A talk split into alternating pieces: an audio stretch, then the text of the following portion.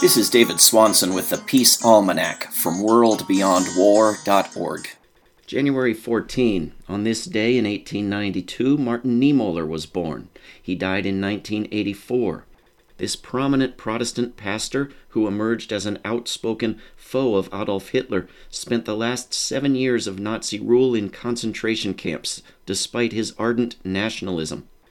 Niemöller is perhaps best remembered for the quotation First they came for the socialists, and I did not speak out because I was not a socialist. Then they came for the trade unionists, and I did not speak out because I was not a trade unionist. Then they came for the Jews, and I did not speak out because I was not a Jew. And then they came for me, and there was no one left to speak for me.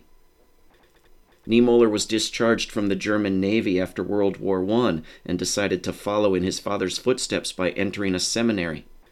Niemöller became known as a charismatic preacher. Despite warnings from the police, he continued to preach against the state's attempts to interfere with churches and what he viewed as the neo paganism encouraged by the Nazis. As a consequence, Niemöller was repeatedly arrested and put in solitary confinement between 1934 and 1937. Niemöller became a popular figure abroad. He delivered the opening address at the 1946 meeting of the Federal Council of Churches in the United States and traveled widely speaking about the German experience under Nazism. By the mid 1950s, Niemöller worked with a number of international groups, including the World Council of Churches for International Peace. Niemöller's German nationalism never wavered as he rallied against the division of Germany, stating that he preferred unification even if it were under communism.